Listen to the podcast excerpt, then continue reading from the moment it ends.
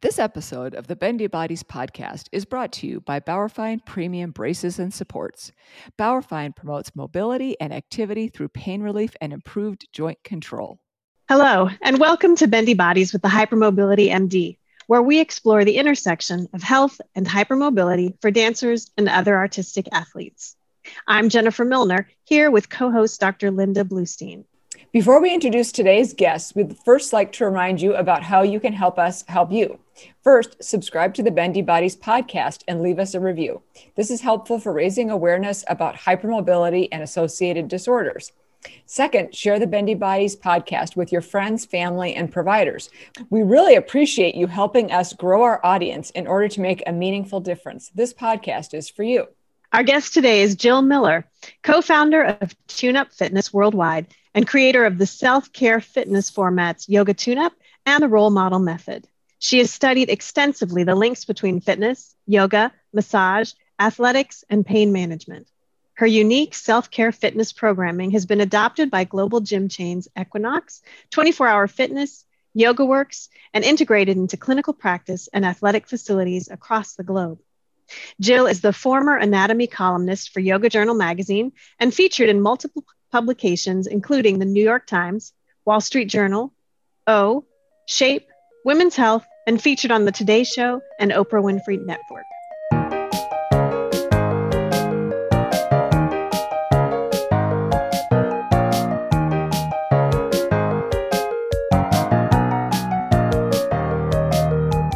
Hi, Jill, and welcome to Bendy Bodies. Hi, thanks for having me. Absolutely. We are so glad you came on to share your wisdom with us. Now, you have very generously shared a lot about your own struggles in health on social media. For those listeners who are just discovering you, can you give them a little background? I have always had a bendy body, and it's really exciting to actually be on a podcast called Bendy Body. So I just want to do it, first of all, a reverse, like mega thank you for welcoming me here. Um, awesome. I have been consuming your media for quite some time and have become extremely educated and um, and identified uh, n- a number of times by listening to your podcast. So uh, just thank you for being here. But um, yes, I have had a number of, of health struggles that all seemed to be completely unrelated to one another until I started going down the rabbit hole of the researchers that were really identifying these uh, these connective tissue um, connective tissue at their origin traits that seem to be blooming uh, a number of different buds. And i i got lots of buds in my body that fit into this tree. Um, the most recent really is that i had an early hip replacement had a total hip replacement at mm. age 46 oh boy. Oh now i can't remember 45 or 46 i think it was 45 yeah early hip replacement age 45 and um, and i had been a yoga professional for decades prior to that. And my um, my journey with uh, the hip replacement it you know really puzzled me. It just absolutely confounded me when i when i when i got the images because i wasn't really living in um, crippling pain I was able to move relatively well. Um, I had the red herring was my tensor fascia lata. Uh, would have a recurrent spasm about once every seven weeks, but I could usually um, train myself out of that pain. But because of the frequency and the repetition of this pain, I thought, well, maybe I've got a labral tear. And so I, I finally got imaging once I had um, had my second son and was about a year and a half into uh, nursing him. I just didn't want I didn't want to have any imaging until I knew that I had given my son as much life as I possibly could. And then when I had the imaging, they were like, "Well, what labrum?" Um, because I was bone on bone, uh, mm. osteophytes everywhere. Mm. I'm looking at my bone right here actually because it lives on my desk. I'm that I'm that person who kept her bone. Can you show it to us? Oh, sure. Yes. It's in its little oh. carafe. It's in the Oh my gosh, we love we, we love show and tell. That's awesome. Well, thank you for appreciating. I mean, it's not awesome, but you know what I mean. Yeah, it's pretty crazy to think there's a piece of me sitting over there, um, and that I have uh, a really cool uh, prosthesis that that gives yeah. me a, a terrific range of motion and with uh, no really no risk of having to do a repair at any point in my life. Um, mm. But I was really I was really shocked that I had end stage osteoarthritis and that nothing could be done. And um, when I went in to my orthopedist, you know, I got an appointment with a great orthopedist in Los Angeles who has a very novel approach called the direct superior approach. And, you know, he came into the room. I lay down on the table for the exam after he said hello. And then he said, When do you want to schedule? Like before he even did his assessment, just based on my images, his next words to me were, When do you want to schedule? And then when he did the assessment and he circumducted my hip, he just said, Oh, there's your pre existing condition right there. And um, I still get really emotional when I think about that moment because really what he was saying is that my hypermobility was my pre existing condition. Mm-hmm. And whereas my right hip, which also is hypermobile, wasn't arthritic and is is fine. So um, there, you know, there was a cam deformation in that left hip, and there was probably some some manner of birth defect that I certainly ran to the ground in the first 45 years of living. And being hypermobile gave me an advantage in the art forms that I loved, which is dance and yoga, um, and lots of crazy types of movement. But that's a little bit about that part of the story. But you know, I could have also not told the story.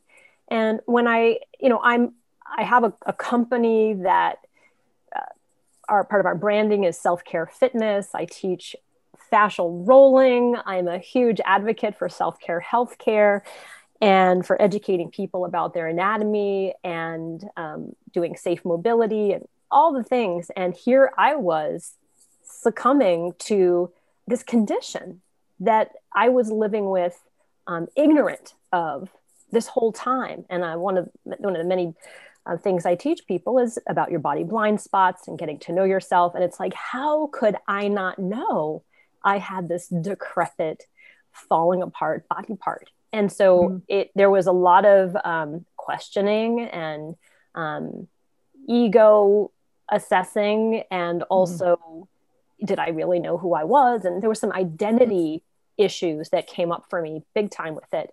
But um, really one i mean i've got lots of stories i can tell about it but one of the i think one of the big stories for me about it is that i was living with this decrepit hip and i was living with it relatively pain free for a very long time meaning the practices that i cultivated and curated were keeping me healthy vibrant mobile uh, able to have two children at late age so I I have to look at I, I wanted to be able to share that what I do, you know, my path of teaching is not about pain avoidance, but wow, this pain mitigation work I teach, it really works.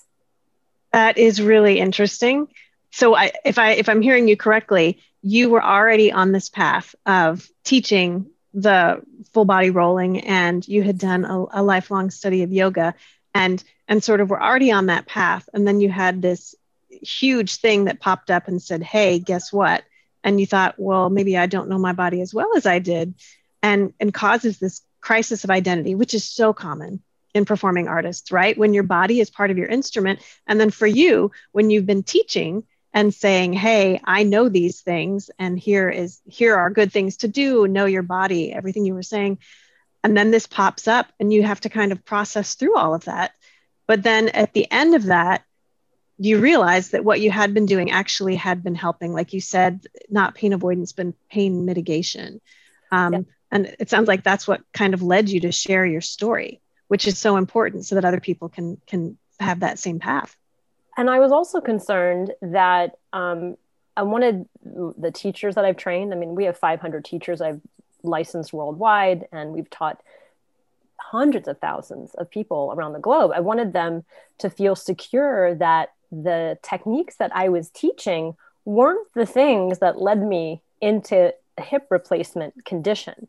That the things that I'd been teaching over the last 12 years were truly a therapeutic modality. And that mm-hmm. I really think the things that led to the hip replacement, you know, were doing things like straddle splits where I'd hear an audible pop every day, rolling through right. my pelvis like I was on solid gold, wrapping both my legs behind my head and then interlacing my hands in between them, literally tying myself up into articulate knots via my joints and connective tissues. Living at end range uh, is certainly a dead end. And, and I discovered that um, and you know i really stopped practicing that way in my early 30s and started doing this created this program called yoga tune up so that mm-hmm. i would not end up uh, disarticulating myself and disintegrating inside my own body as i, I was going that way it, it sounds like it sounds like up until your surgery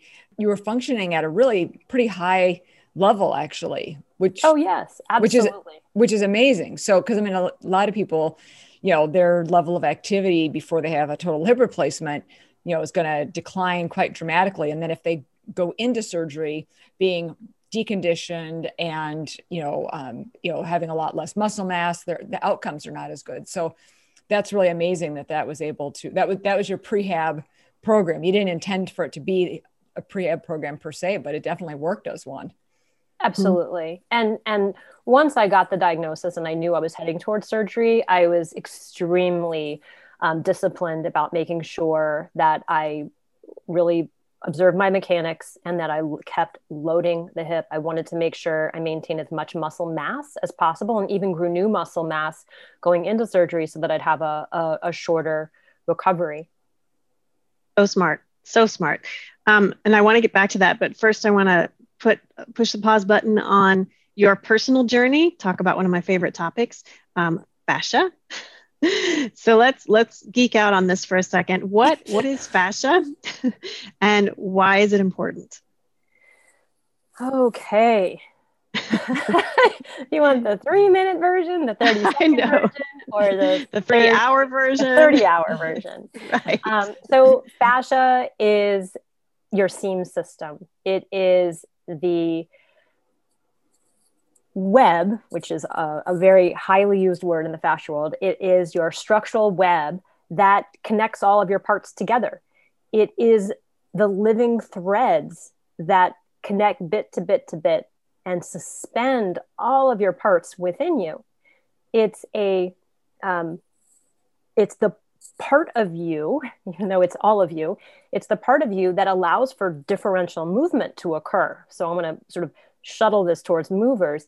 It's the part of you that allows tissues to to glide over one another and to have stretch relative to from one structure to another.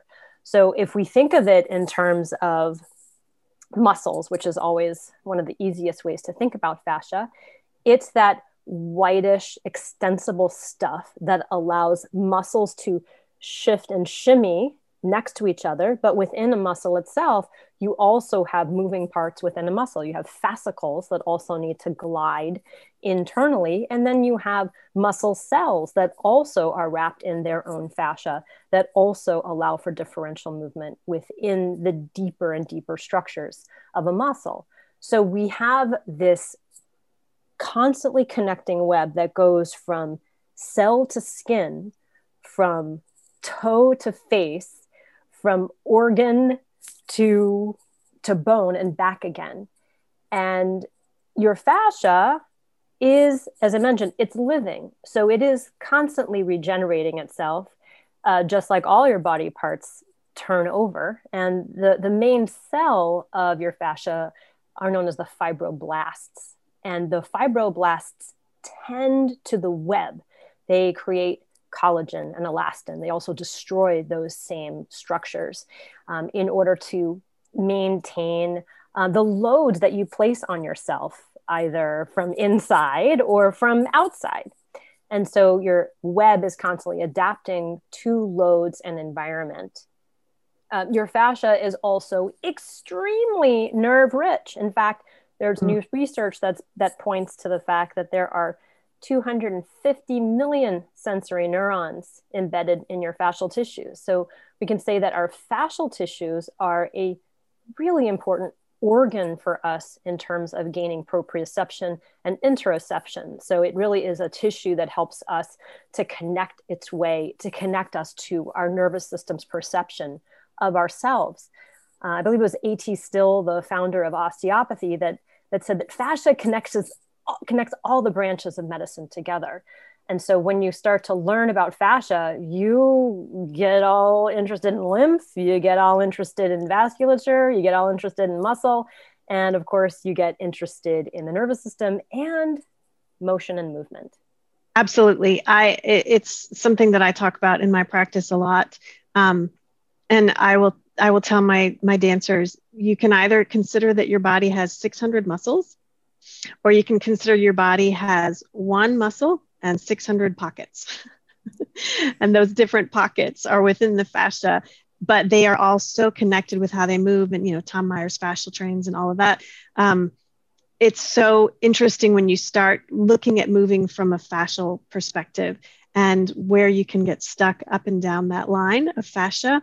Um, when you look at the the IT band before it's all kind of before the fascia is kind of cleaned away in the dissection, and you think about how big and wide it actually is. And it's not just that narrow strip that a lot of times is seen in dissection, but that it is so tightly interwoven with your lateral quad and your lateral hamstring. And um, from a very practical movement point of view, having an understanding of fascia and, and being able to think of releasing your body from a fascial level before you even try to do muscular stretching um, is so important. So I love that that you sort of did a dive deep into that. What what started you on that journey? Was it were, were you thinking my body is so bendy but no matter how much i stretch i still feel tight. What else could it be? Like what what started you down that? Um, well my father's an infectious disease doctor. And so uh, luckily i grew up around the language of the body and especially the language of the diseased body and microbes and this is something that i have a, a insatiable passion for. I mean, just before we got on, I was listening to yet another medical podcast about the coronavirus um, and its mutations. Um, I I just have an uh, an insatiable desire to um, hear people talk about cells and body parts, and I think it's from listening to my dad do call out when I was a kid. Um, so I'm probably heard the term fascia from him at some point because of a, some type of fascial disease or infection. But how I really started to learn about it functionally was probably around age 19 when I met my yoga teacher and bodywork mentor, Glenn Black, who is, and I can I can say this on podcasts, he's a yoga recluse. He doesn't have a website. Um, he's not the type of person that likes to to get lots of emails or press.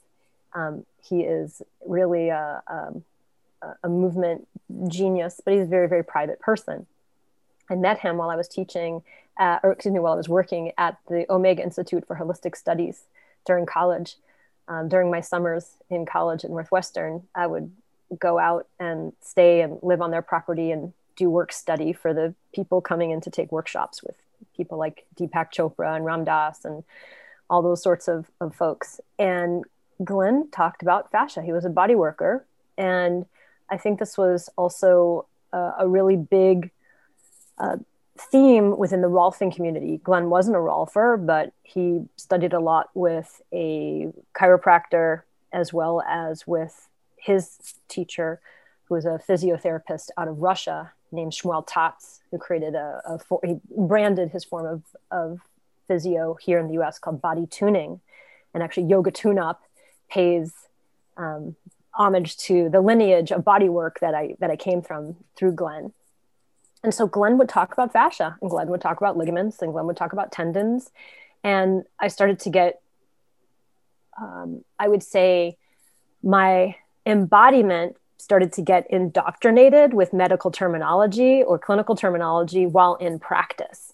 And then we would also, part of his classes were uh, not just yoga poses, but articulations. We did a lot of articulations now called uh, con- controlled articular rotations or controlled articular movements, but we just called them articulations back then. And we would also do body work on each other to help with proprioception. If he wasn't really happy with how we were doing triangle pose, then he would have us get down on the ground and massage each other's quadratus lumborums or our gluteus mediuses, and he would take us through the anatomy with our fingers or with our heels or our elbows or whatever technique he was teaching us. And he would talk about connective tissue. So that was really my entry into that as a, a functional thing. And then fast forward years later, I ended up uh, reading lots of materials. Of course, I read anatomy trains. And then I started going into the lab with Gil Hedley, who is mm-hmm. a wonderful humanist and anatomist and a great Love friend. his, yeah. Yeah, he's slept right here in this bed behind. This is a Murphy bed. Um, and so I was able to go into the lab and start to do dissections with him um, and continue to study with him to this day. And I work with Tom Myers now. Tom and I have a, a program we're actually launching in just a couple months called Rolling Along the Anatomy Train. So, wow. my the genesis really went from being a student of my body, um, getting familiar with the terminology, um, then becoming letting that insatiable hunger to learn more, um, do labs. Excuse me, I skipped over a huge part here, which is getting involved with the fascia research community and my first fascia research congress in 2012 i was very bold and i was like well i'm going to submit a case report and they accepted my case report and i ended up presenting a poster on a student of mine who had charcot-marie tooth disease or hereditary sensory motor neuropathy mm-hmm. not eds but boy do they present like an eds patient and i really learned a lot about extreme um, hypermobility from this student that I worked with for nine years, but his transformation was what I submitted uh, to the, the heads of Fascia Research Congress. And that presentation um, really empowered me to make allies in the fascia research space and find really find my friends this this whole new community of fascia pioneers researchers movement pros that um, really use fascia as an organizing principle for their work.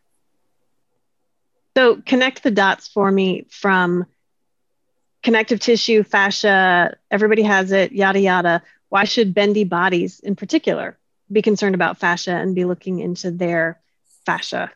Well, this is the best question. So, look, your your fascia is adaptable, right? We bendy people, they like to stretch. They like to stretch either because it needs to be performative or they like to stretch because the stretch when you stretch there are some wonderful neurological changes that help to dampen sympathetic outflow that help to promote um, parasympathetic state it chills our anxious minds down and um, i come from a place where this for me the stretch really was my addiction. It was the thing i used instead of xanax to help me down regulate and that's just a really big part of my my personality. And unfortunately i overdid it and that's part of part of my legacy. But what your the bendy body community needs to know is that you know fascia your connective tissues they have an end range. And that stretch barrier really needs to be respected unfortunately, when you have um, conditions within the hypermobility spectrum, you don't always get that feedback that you're blowing past a safe range or that you're moving in a way that is going to destabilize your ability to contract well and hold your body together. And so it's those fascial tissues and all those sensory nerve endings that I mentioned a moment ago that when they are moved beyond beyond a certain point, they will break, they will rupture, and you will create micro tears. And it becomes more and more difficult to move well the more you create these micro injuries. Your connective tissue does not heal fast. Muscle cells repair really quickly. They repair in about 24 hours, but your connective tissues take two or three times that. And so if you're doing this every single day, stretching beyond end range, there will be a breaking point. You have to give your body time to heal and recover unless you're um, mobilizing, dancing, stretching, or yogaing really in, in safe ranges for the majority of your of your practice. Um, and so the more we can honor and respect that stretch barrier, our fascial tissues that are there to hold us together. Um, we, you know, we may be doing ourselves harm un, un, unknowingly. And I certainly was. And I, we talked offline right beforehand. Uh, I wish I had known certain things 25, 35 years ago. Um, and maybe I wouldn't, uh, wouldn't have thought it an achievement to put my legs behind my head. that that was such a fantastic response. Thank you so much. That was there was there's a lot in there that I'm going to be I think going back to listen to again because that was really terrific. Um, thank you for that. I um, I know that you were a contributing author to Fascia Function and Medical Application book. And what should our listeners know about your chapter and about the book in general? So, the book Fascia Function and Medical Applications is a compendium of 20 chapters that David Lesondak and Dr. Um, Angeli Akey put together for Taylor and Francis Publishing Group. Um, there isn't a modern text on the medical application or uh, on functional uh, functional fascia applications in the medical space, and so they gathered together uh, researchers and experts. And I'm just going to look at the table of contents here because there are so many different topics, just to let you know um, what these topics range from.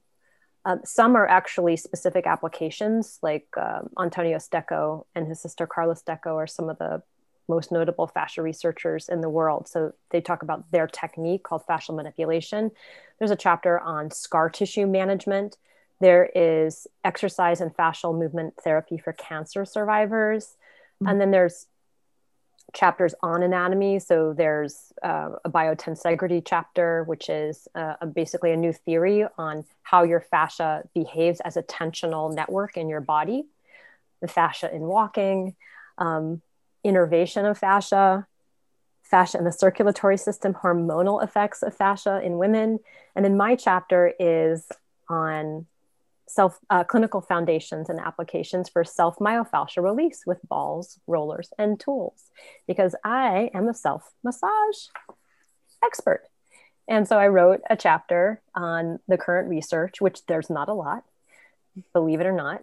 Um, really, only in the last 20 years have there been just slightly over 100 papers that are peer reviewed and in, um, in medical journals covering self myofascial release and um, looking at different variables and so I covered that that sort of the current state of research and you know produced this chapter and learned a lot.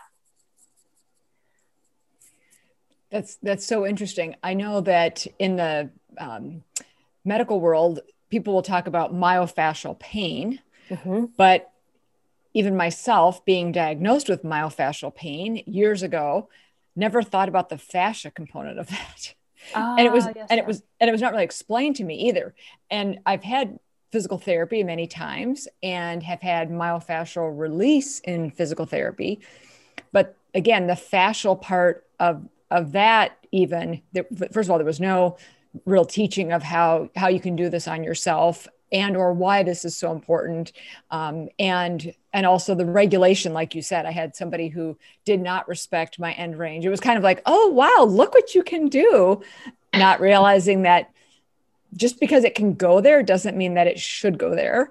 Um, so i paid for that for a while afterwards. For sure. So yeah. Yeah, yeah. so there's so much to respond to in what you said you know one thing that i didn't mention when we were talking about well what is fascia one thing I think that's helpful for anybody to understand, especially the, the bendy bodies folks, is that you know we have different um, qualities of fascia throughout our body. So we can think of fascia in layers. And by the way, using uh, the layered approach is very controversial in the fascia space, but I find that it's very easy for people to comprehend um, to comprehend this. So on the right underneath your skin, you have a really spongy, springy layer of of fascia, most people just call this fat. This is the adipose that really gives your body its form, its shape. People identify you by this fatty layer, but these fat cells are, are, are twined um, and sprung and held in place by all the different collagen and elastin vectors, the, the fabric of the fascia. But we also have lots of lymph vessels here. We have wonderful circulation, we have nerves, and so on. Um, and the superficial fascia, which is this, this most superficial layer, um, because it is so nerve rich and um, uh, helps us with proprioception.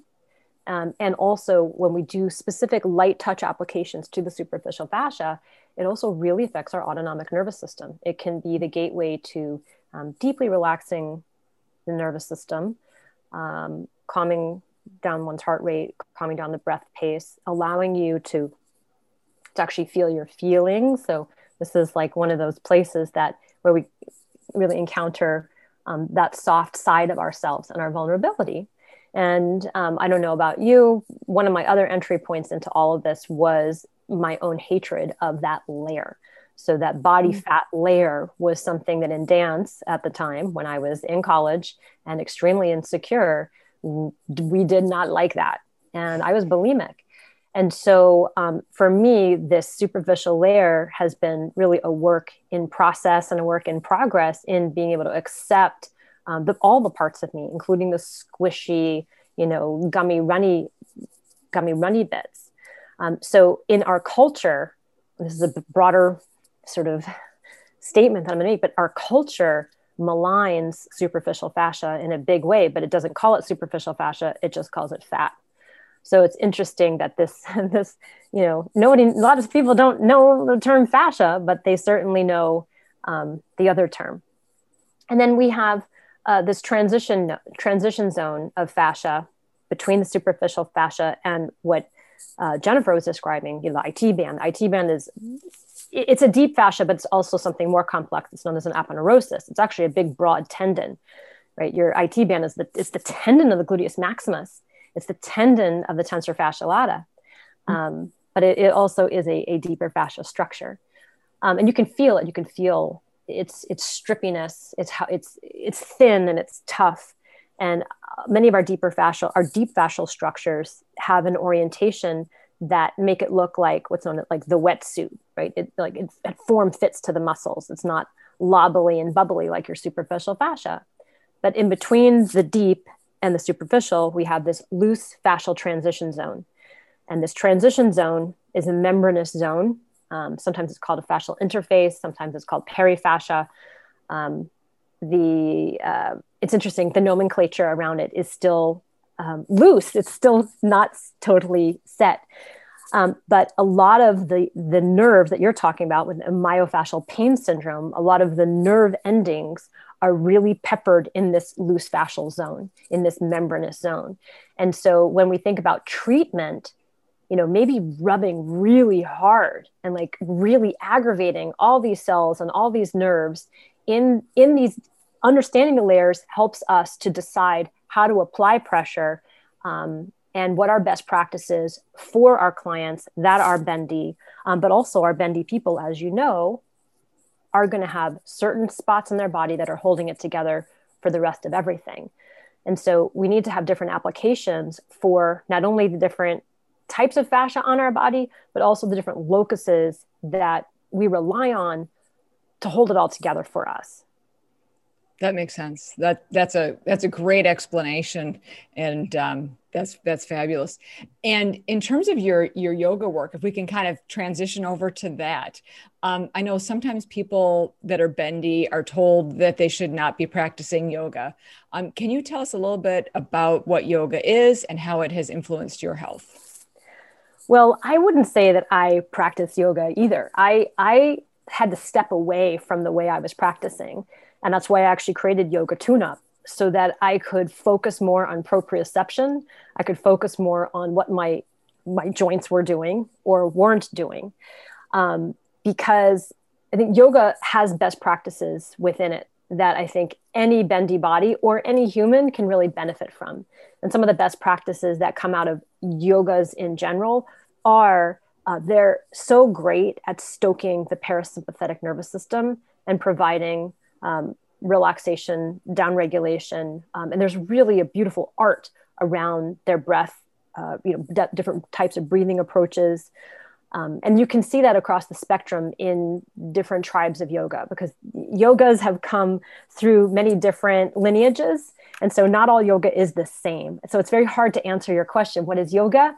Um, my favorite answer to that is um, oh my gosh, I'm blanking on her name. It'll come to me by the end of the podcast. But a colleague that uh, we did a, a lecture series many years ago in Toronto, and she said, Yoga is whatever you say it is. Um, that was that was her how she wants people to redefine yoga. It's whatever you say it is.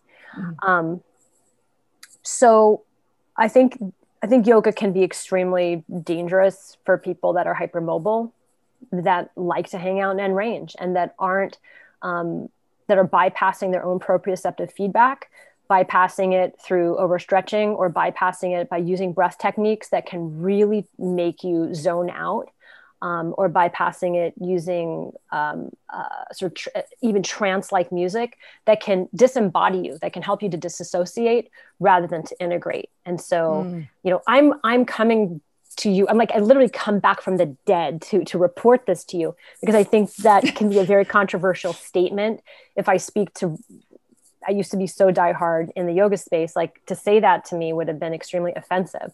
But there are mechanisms i think with that are embedded in yoga culture that can help people to actually really grow into themselves. But i think that uh, if used improperly, you can really dissociate and literally disassemble yourself um, from mm-hmm. end to end if you don't have the anatomical correct anatomical education because mm-hmm. a lot of the yoga um, clans rely on mystical anatomy and not accurate anatomy and mm-hmm. that's part of what i kind of like to work on correcting sure I, I actually know a this is going to sound like a strange combination he is a neurosurgeon and a functional medicine doctor and a yoga instructor. Oh, oh wow! I want to yeah. take his classes. Yeah, when I right, when I first, and, and actually he um, he gave me I, I he he wanted to create a program for people with EDS, and he said, "Do you, do you have a patient that I could try this out on?" And I said, me you know okay. try, it out on me. So um, he ha- he he walked me through the program that he was that he was doing. And and he and then he gave a talk at um, the local hospital on yoga and medical applications of yoga. And your answer and his answer like i feel like align perfectly. They're maybe from slightly different perspectives but that's what he said is that it it's turned into so many different things so many different ways of practicing. So it's it's kind of like I'm trying to think of what would be a good example. If you say bread, obviously now you have gluten free bread and you have wheat bread and you have white bread and you have, you know, whereas it used to be that you just had like Wonder Bread. you know, there's uh, so Sadly. many different, yeah, yeah, so many different practices. So that's super interesting. And I'll say one other thing about the hyper mobile community and yoga. I mean, we are lauded in yoga classrooms. We're used as the example, mm-hmm. we're used as the model. Um, I would say that a lot of really successful yoga teachers have a certain range of mobility that is supernatural. Mm-hmm. And that that there might be, um, you know, there they may have success because of their mobility, because it looks like they're doing these geometrical poses that we see in old yoga textbooks and that are show stopping and jaw dropping and carnivalesque. And that is a tool, just like I see, you know, the arabesque behind you. You know, there's a tool in in the image that will draw in uh, students, aspirational students, and um, and then if you're somebody like me who I mean, there was no end to my flexibility. Teachers could just like, they could lay on top of me and I'd be doubled over in a pose called Paschimottanasana, just a forward bend. And there's just, there's just no end to the, the gumminess. But this is not a longevity strategy. And um, it feels really good. I mean, it feels really fun and you, you certainly get to planes of awareness potentially because you're dissociating that are um, kind of thrilling and drug like but would I have stopped, you know, at age 21 if someone said you're killing yourself? Like I don't I don't know that I would have heard that. What what would you like to go back and tell yourself at at that age that you think maybe would what, what you just said just now was was was fabulous about the about not having longevity in that. But is there um, mm. verbiage that you think would have resonated with you back at that time? I honestly, I think, well, I'll say this now, but if I had known as much as I know about fascia at this at that early age, if I had known about um, joint capsules and if I had known about um, ligaments in in the way that I know about them now, I might have made some different decisions. But mm-hmm. I, I didn't. I just didn't know enough about about those parts of my body. Mm-hmm. I mean, I knew that they stretched; those parts stretched, and then if you held them long enough, they'd stretch longer. Right. mm-hmm. Not a longevity strategy. Right. It's that it's that tricky place of how do we word things for the next generation that is going to be heard um, I know there were there are so many things that if somebody had said something to me, you know, when I was 14 and people would say, well, you got to warm up. I'm like, no, I don't. I'm doing just fine, you know? And I think if my 30 year old self had come back and said, you need to warm up, I would have been like, okay, thanks, you know, bye. Um, so it's that giving them that education, that practical knowledge to go with it and, and something to show for it. You know, when I, when I talk to dancers and I teach about um, injury prevention, I say the only people that come to injury prevention workshops are the people who have already been injured. That's right. But if you relabel it as a performance enhancement workshop, yes, then everybody comes. Yes. You know, so so trying to talk to the younger generation, not just to don't do that, but hey, let's do this instead. And you will feel better. You will still be a beautiful stretcher. You know, just I think so much of it is how we word it and make yes. it applicable to who they are at that moment. Yeah, I, th- I think about this a lot with my daughter she's six and she's a, mm. a, budding gymnast and I'm, I'm just seeing it now she's so much stronger than i ever was i mean she can do pull-ups i can't even do a pull-up now i mean come on and i watch her coach her coach is i, I don't interfere but I, her coach is very good at this point and i i just hope that he's just building her step by step with strength right and then letting them have fun but how about you know, I can't imagine having gone to a yoga workshop in my mid 20s that said that that's title was strengthen your mid range. Like that's what we need to do as hypermobile people is find pleasure in those gray zones of the mid range.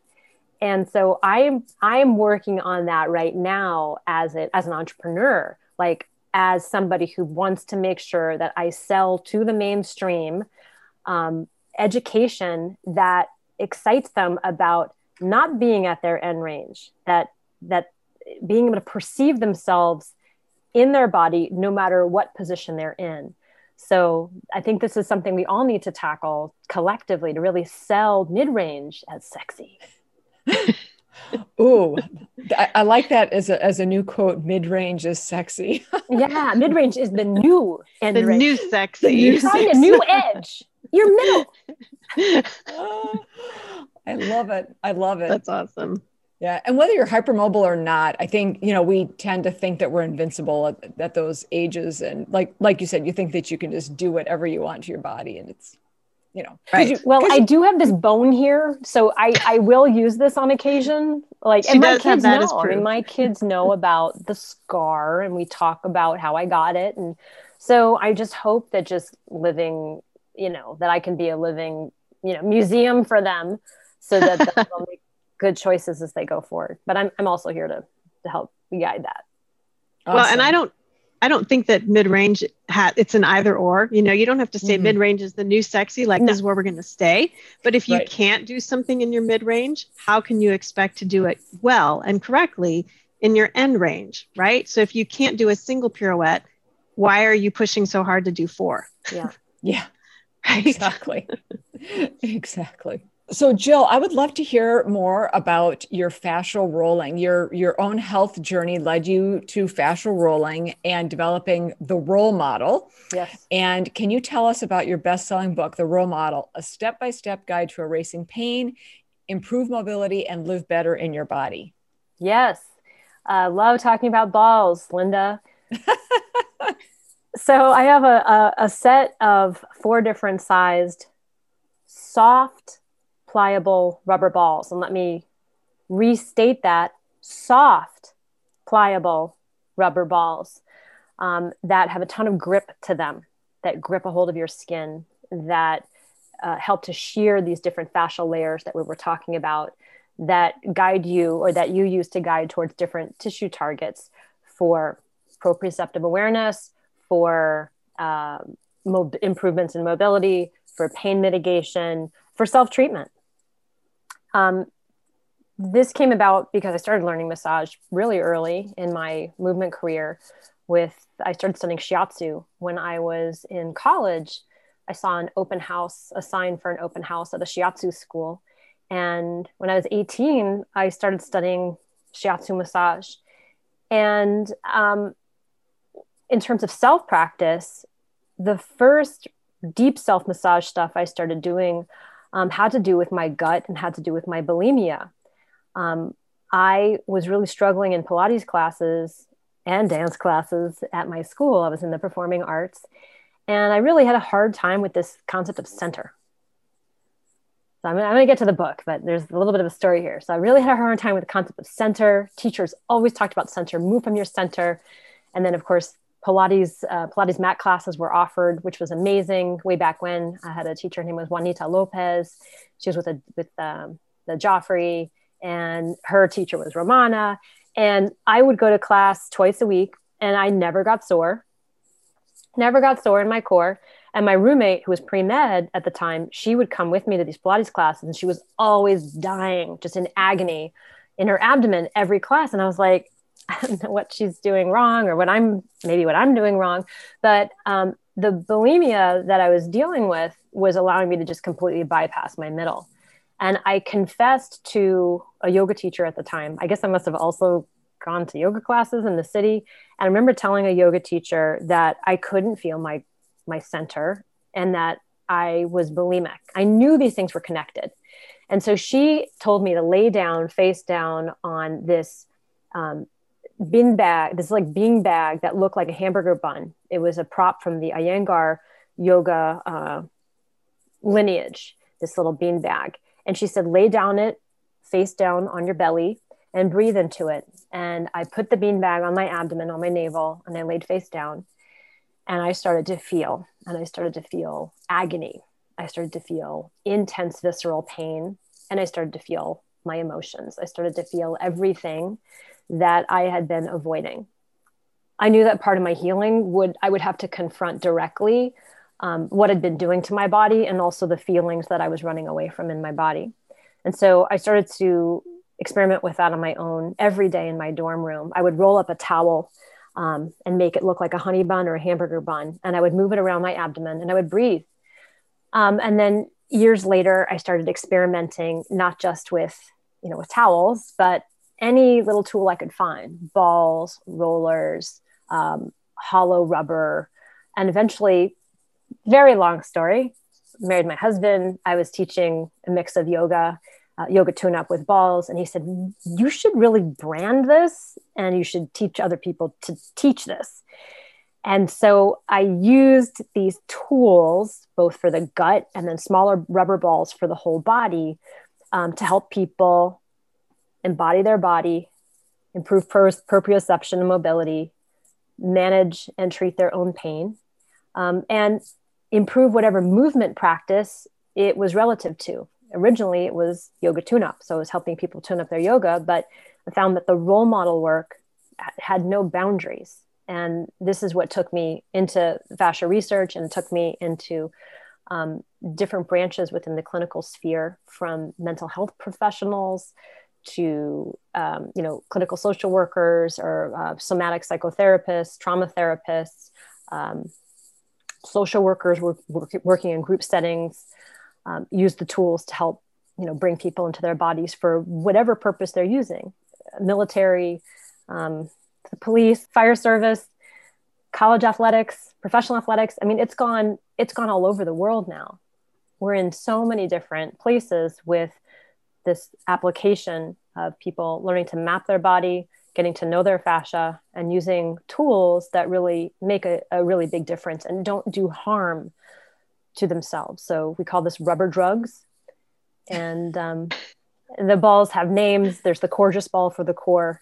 There's the Alpha ball, which is our largest solid rubber ball. There's the Therapy Ball Plus, and then there's the Yoga Tune Up balls, which were the first balls that I that I named. So they still have the name Yoga Tune Up, but they're not They have nothing to do with yoga. They're just grippy, pliable rubber balls. I love that. That's I, I, tell people all the time that if you don't listen to your body, it's going to keep screaming louder and louder until you finally do. Um, but you're teaching people how to tune into their bodies in a way that can help with emotional healing and physical healing. That's that's really amazing. Yeah, when I did a call for stories for my book, The Roll Model, which was published in 2014, I did a, a call to action to you know our community of students and teachers um, or people who have used our tools. The majority of the stories that came in were not about a painful knee or back pain. The majority of stories were about emotional regulation. Hmm. And I found that to be absolutely enthralling that the biggest category that people were needing help with in terms of their suffering was their emotional stress and their emotional suffering and that they found that the therapy balls had become a tool to help regain their sense of self. And then this byproduct this other byproduct was that oh yeah and my back pain went away. And oh yeah i sleep better at night after i roll my jaw. Or oh i got rid of my plantar fasciitis but also you know i can go on long walks with my husband now and you know just all the things all the things that's fabulous because with so many things a little bit is good but too much can be problematic so this is like is stretching and stretching, right, right. So, so not that, and not too much rolling too. I mean, you yeah, can overroll. Yeah, like yeah. you can overdo it. Yeah, you can probably overroll, but it's kind of like you're not going to over meditate. You know, probably most people are not going to overroll. Um, yeah, there's a couple that have. Yeah. I have um, sleep with them. I do not advocate sleeping with your balls. But one of them is my father, and so he's a doctor. He can prescribe putting the. It helps him with his SI joint, so it helps him with his sciatic pain. So, go for it, Dad. You know, whatever whatever works. Um, Jill, I just I love how your personal journey um, seemed to start at such an early age and trying to confront your eating disorder at an early age and having this sense from from a very early time period of wanting to know more and wanting to figure out and wanting to do it right. And that's that's such a blessing that that was just part of who you were and that you weren't i mean obviously you, you know you had issues and but then you started trying to address them and work through them. And i love how that sense of curiosity and also being determined to do it right um, has benefited so many people because you honestly were moving forward doing these things and then you were like oh wait that's not right because now i have to have a hip oh wait but that actually did help me. And so now i'm going to go tell more people about this. And just your personal journey um, is helping so many other people. And we're really grateful that you are that you're willing to share your story and the knowledge that you've gained as you've kind of researched your own way to um, health and stability. I love that well thank you thank you i've learned a lot I've learned a lot by listening to you all too. You've added to my journey uh, so much. You've added a lot to it. That's great. That's great. We we love putting together all of these different disciplines and you know there's so many different things that can be so useful for for all of us as human beings and and human bodies, right? Um, was there anything else that we want that you wanted to talk about that we didn't cover? And if you can also let people know where they can learn more about you and the work that you're doing. Yeah, I would love to share uh, just a couple of programs that I have that are very comprehensive. That if you're really interested in learning about fascia and about rolling, um, that I think will really educate you at whatever level you want to take it in at. First of all, our website, tuneupfitness.com, we produce very robust articles that have lots of free content, um, interviews with experts all over the world um, in different topics. There's one that's been very popular over the last year because of the pandemic, is on the vagus nerve. Um, this mm happens to be one of my most favorite topics, especially because I tie it in with respiration. Um, I have a whole training program around that called the Breath and Bliss Immersion that will be happening in March. We do that a few times a year, and we're doing it virtually now. Um, there's another uh, longevity program called Walking Well that I collaborated on with a friend of mine, Katy Bowman of Nutritious Movement, and she's uh, really in the, the the movement movement spectrum. You know, no furniture in her house, barefoot, barefoot all the time kind of thing. She's just amazing. She lives lives uh, off of Washington, but she's an incredible educator, especially around biomechanics. And we created this program called Walking Well that really addresses the walk. Um, bit by bit, and I do rollouts, and she pairs those with movements. And and the reason I, I, I mention this is one of the things I learned in my hip recovery was that I had actually danced and yogaed a natural walk out of my body at a very early age and so mm-hmm. my walk was very unnatural due to the hypermobility that i i generated along with whatever genetic conditions might be there we'll find out someday right linda um, exactly. but um, so i think the walking well program is really educational and and it you can get enter at any level you don't have to be an expert mover to do it we you know i'm hoping my mother and and her friends um, this is their entry point but it's also very good for rehab if you had a knee surgery or you had a, any joint replacements. Very good. And then the other um, program that's coming up really soon that I think would be really interesting for your clinical followers is that Rolling Along the Anatomy Trains uh, program with myself and Tom Myers. It's almost nine hours of content where he does very rich, deep anatomy lectures. And then I teach movements and rollouts for each of the anatomy trains. And that's launching in April. You can always find me on my website, tuneupfitness.com, or I'm commonly found on Instagram with the handle at yoga tuneup. Um, but we also have a brand page at Tuneup Fitness. So if you like giveaways, follow at Tune Up Fitness because I don't do giveaways on at Yoga Tune Up. You'll have to see pictures of my kids if you're on my page. Well, that is fabulous. And we, this has been such an informative episode. So much great, great content. And we really appreciate you sharing your personal journey and all of the incredible research that you've done, all the fabulous um, you know programs that you've created, and everything's really, really great. Really great work that you're doing. So thank, thank you. you, Linda. Thank you, Jennifer. I'm excited to interact with your community, and you can just shoot me questions about fascia and rolling and all of that uh, through either one of those places that I mentioned. Sounds Absolutely. great. We will we will definitely do that. Well, good. Well, you all have been listening to Bendy Bodies with the Hypermobility MD. Today, we have been talking with Jill Miller, co founder of Tune Up Fitness Worldwide. And Jill, we are so grateful to you for taking the time to come on the Bendy Bodies podcast and share your expertise with us today. Thank you so much. Thank you for joining us for this episode of Bendy Bodies with the Hypermobility MD, where we explore the intersection of health and hypermobility for dancers and other artistic athletes. Please leave us a review on your favorite podcast player. Remember to subscribe so you won't miss future episodes. Be sure to subscribe to the Bendy Bodies YouTube channel as well. Thank you for helping us spread the word about hypermobility and associated conditions. Visit our website, www.bendybodies.org, for more information.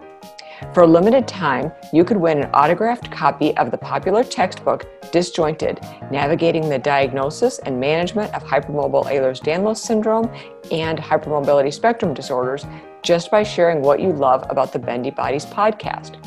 On Instagram, tag us at bendy underscore bodies and on Facebook at Bendy Bodies Podcast. The thoughts and opinions expressed on this podcast are solely of the co hosts and their guests. They do not necessarily represent the views and opinions of any organization. The thoughts and opinions do not constitute medical advice and should not be used in any legal capacity whatsoever. This podcast is intended for general education only and does not constitute medical advice. Your own individual situation may vary. Do not make any changes without first seeking your own individual care from your physician. We'll catch you next time on the Bendy Bodies podcast. This episode of the Bendy Bodies podcast was brought to you by Bauerfeind Premium Braces and Supports, designed to provide joint stability and pain relief.